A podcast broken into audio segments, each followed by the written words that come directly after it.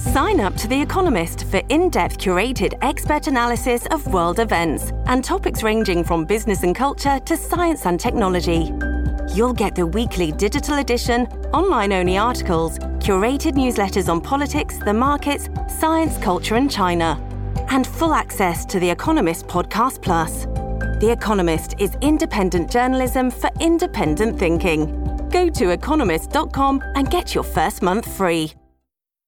Welcome. You're listening to the Malcontent News Russia Ukraine War podcast, the show that cuts through the fog of war and updates you about the ongoing conflict in Ukraine. With your host, Linnea Hubbard.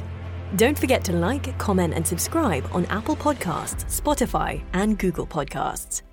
I'm Linnea Hubbard, and today is Sunday, December 25th, 2022.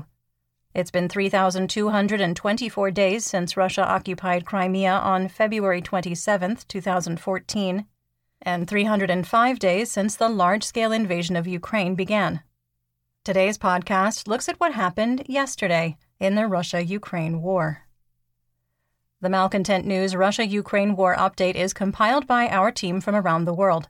Today's report includes information from direct contacts in Ukraine and their proxies Russian Ministry of Defense reports, the General Staff of the Armed Forces of Ukraine reports, Operational Command South of Ukraine, open source intelligence, our in house team of analysts and geolocation experts, and pro Ukrainian and pro Russian mill bloggers and social media accounts with a track record of trying to be accurate.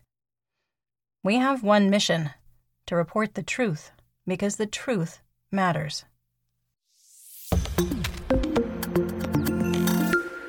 We hadn't planned to publish an episode today, but due to unforeseen circumstances entirely out of our control, we weren't able to record an episode yesterday. There will not, however, be a new episode tomorrow, nor on December 31st or January 1st. And we will be focusing on special reports in the first week of January. Our full situation reports and regular update podcasts will start up for 2023 on January 11th. Of course, if there are any major developments during that time, we'll jump in with coverage and analysis. With that out of the way, let's jump straight into regional updates, starting in the Donbass region in Luhansk. There was mostly positional fighting along the entire axis, with weather and ground conditions somewhat improved but slowing operations.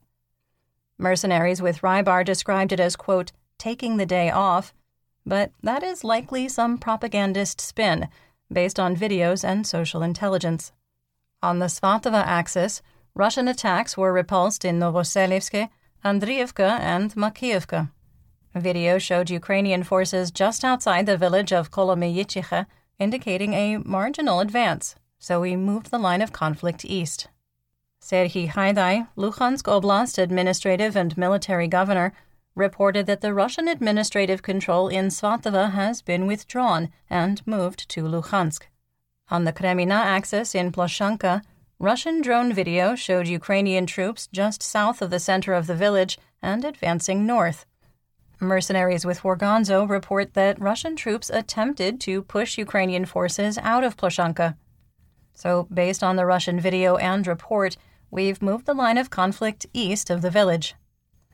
A liberation report must come from Ukrainian officials or extensive video evidence, so for the time being, the town remains contested. In Chervonopopivka, there was a report from Wargonzo of an effort to push Ukrainian troops out of the town, which failed, and multiple reports from Russian sources that Ukraine holds physical control of the P 66 highway ground line of communication, called a GLOC, that's a supply line. Based on these reports, we've moved the line of conflict east of Chervonopopivka and Pishane. There were artillery strikes and continued fighting in Dibrova, with no change in the situation. On the Lysychansk axis, there was positional fighting in Bilohorivka, the one in Luhansk. Fighting along the axis has reduced to artillery exchanges, reconnaissance, and DRG activity since private military company or PMC Wagner Group transferred fighting to the Russian military. In northeast Donetsk, on the Donetsk Luhansk administrative border, Russian forces continue spoiling attacks southwest of the Ukrainian advance on Chervonopopivka. The General Staff of the Armed Forces of Ukraine, or GSAFU, reported fighting for the second day in a row, quote, in the area of Yampolivka. Out of an abundance of caution, and because this indicates this is more than reconnaissance or DRG activity, we've moved the line of conflict west to the Luhansk Donetsk administrative border. There's no visual evidence to indicate this is a large scale action, and there have been no reports from Russian sources of any success in the area. On the Soledar axis, the GSAFU and the Russian Ministry of Defense, or MOD, reported fighting near Rozdolivka. The GSAFU reported an attack was successfully repulsed, while the Russian MOD reported Ukraine suffered heavy casualties. Now, PMC Wagner would have led the fighting. Yevgeny Prigozhin has repeatedly called out the Russian MOD, the Donetsk and Luhansk People's Republics, or DNR and LNR, and Ramzan Kadyrov for overstating and or taking credit for PMC Wagner's efforts. We've expanded the gray area to the southern edge of Rozdolivka because the GSAFU reported that Ukrainian forces defended their positions in Yakovlivka, likely in the northeastern part of the town, and Wargonzo reported fighting, quote, southeast of Yakovlivka on December 23rd. If you look at the map, it becomes clear that there's a lot of fog of war in this area, and one or more entities are not reporting the whole situation. We are confident that there was fighting near Rozdolivka. If it was intense, as the Russian MOD stated, then it's pretty unlikely that Ukrainian forces are in Yakovlivka. There was no change in Soledar, and fighting continued in the southern part of Bakhmutska with no change in the situation. On the Bakhmut axis, we believe we have a firm grasp on the situation east of Bakhmut based on several videos released in the last 48 hours. Drone video showed fighting and artillery strikes on the mattress factory on the eastern edge of Bakhmut. Our reluctance to move the line to the M3 or E40 highway based on only a drone video was well placed. We moved the line of conflict slightly west based on the video, but we believe we have a solid understanding now of where Ukrainian and Russian forces are in northeast Bakhmut. A video released yesterday morning claims that Ukraine has full control of Opitne and shows Ukrainian tanks in the Bakhmut suburb with no sound of artillery or gunfire. Based on the video, we've adjusted the line of conflict east and south of the town. The situation remained unchanged in Pidhorodne, Klishchiivka, Andriivka, Kurdyumivka, and Mayorsk. Video shows Ukrainian forces occupying former PMC Wagner positions and also shows a lot of dead Wagnerites on the western edge of Ozaryanivka. This confirms our earlier assessment that Russian forces don't hold territory west of the canal and that Ukrainian forces hold a sliver of Ozaryanivka. In southwest Donetsk, the most intense fighting continues around Marinka, where recent Russian videos undermine the claims made by the self declared leader of the DNR, Denis Pushilin, that Marinka had been captured. Russian sources released multiple See How Good We Are at War videos that prove 100% that they never crossed Druzhby Avenue and lost territory in the north central part of the city. Either that or they're doing a magnificent job of attacking their own troops. Well, okay, well, actually, that, that could be possible. Otherwise, there was minimal activity across the front. On the Horlivka axis, fighting was reported in New York and Krasnohorivka, the one north of Avdiivka, with no change in the situation.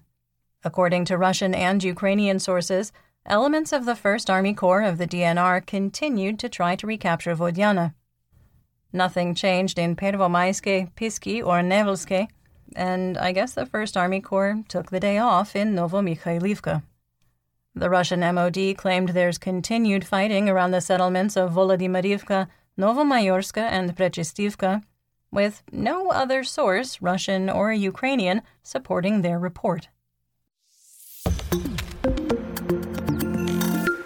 moving on to Kherson and Zaporizhia. On Christmas Eve, Russian forces unleashed indiscriminate shelling across the city of Kherson, targeting civilians in the largest attack since the start of the Russia Ukraine war. Ten civilians have been killed and 55 wounded, and the city is being constantly shelled, including the wide scale use of thermite munitions across civilian areas. The situation at the Zaporizhia nuclear power plant is stable, with the International Atomic Energy Agency, or IAEA, reporting no shellings in the area for over a month, contrary to Russian MOD and Russian propagandist claims. IAEA Director General Rafael Grossi reported that progress was being made on demilitarizing the power plant. Shuttle diplomacy is used because Ukrainian and Russian officials refused to talk to each other during the negotiations. Quick sidebar here shuttle diplomacy is when a third party or mediator travels between negotiating parties who, for whatever reason, won't talk to each other. Grossi reported the plant is understaffed and the employees are experiencing significant psychological stress because of working conditions, workload, and the ongoing war. In Russian occupied Melitopol, two officers of the Russian GRU were killed by insurgents in a car bombing on December 23rd. In the Black Sea, Crimea, Mykolaiv, and Odessa region, the Russian Black Sea Fleet now has three missile carriers on patrol with the capacity to launch up to 20 Kalibr cruise missiles, supporting our assessment of an elevated risk of missile attacks on Ukraine during Christmas. Russian sources claim that a December 23rd explosion in Crimea was caused by an Iranian sourced Shahed 136 kamikaze drone falling mid flight and crashing. Let's talk about developments theater wide and outside Ukraine.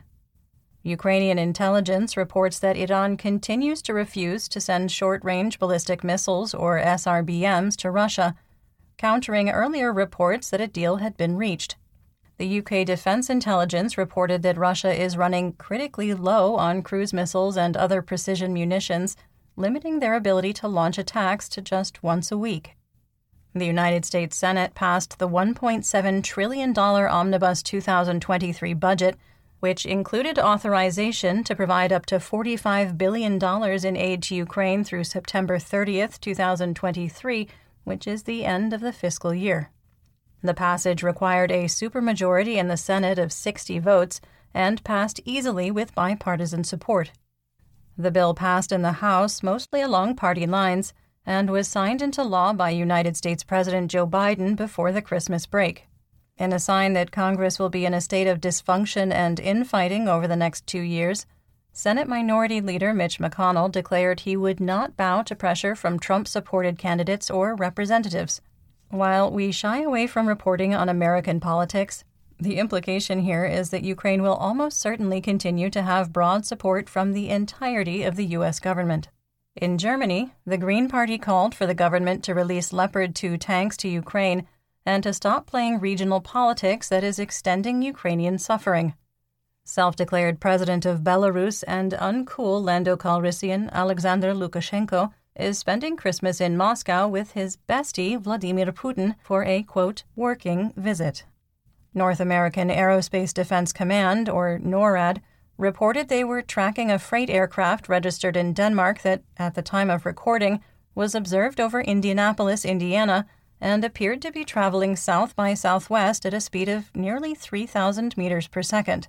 United States Defense Forces have not been deployed, as reindeer are a low level threat when airborne. NORAD started, quote, tracking Santa in 1955 when a newspaper advertising a phone number for Santa accidentally printed the phone number for then Continental Air Defense Command. When Air Force Colonel Harry Shoup answered the phone, the child on the other end asked if he was Santa. Well, obviously, Colonel Shoup played along, and as more and more children called for Santa, an officer was assigned to man the phone and continue the ruse. NORAD now tracks Santa's whereabouts every year on their website as, quote, one of the Department of Defense's largest community outreach programs. End quote. And that's what we know. Join me again on Tuesday for more updates. Until then, stay safe, everyone. You've been listening to the Malcontent News Russia Ukraine War podcast. To help keep us independent, please consider providing financial support by becoming a patron. Want on demand news in your hand? Download the Google News app and make Malcontent News one of your favorites to receive breaking news updates. Thank you for listening.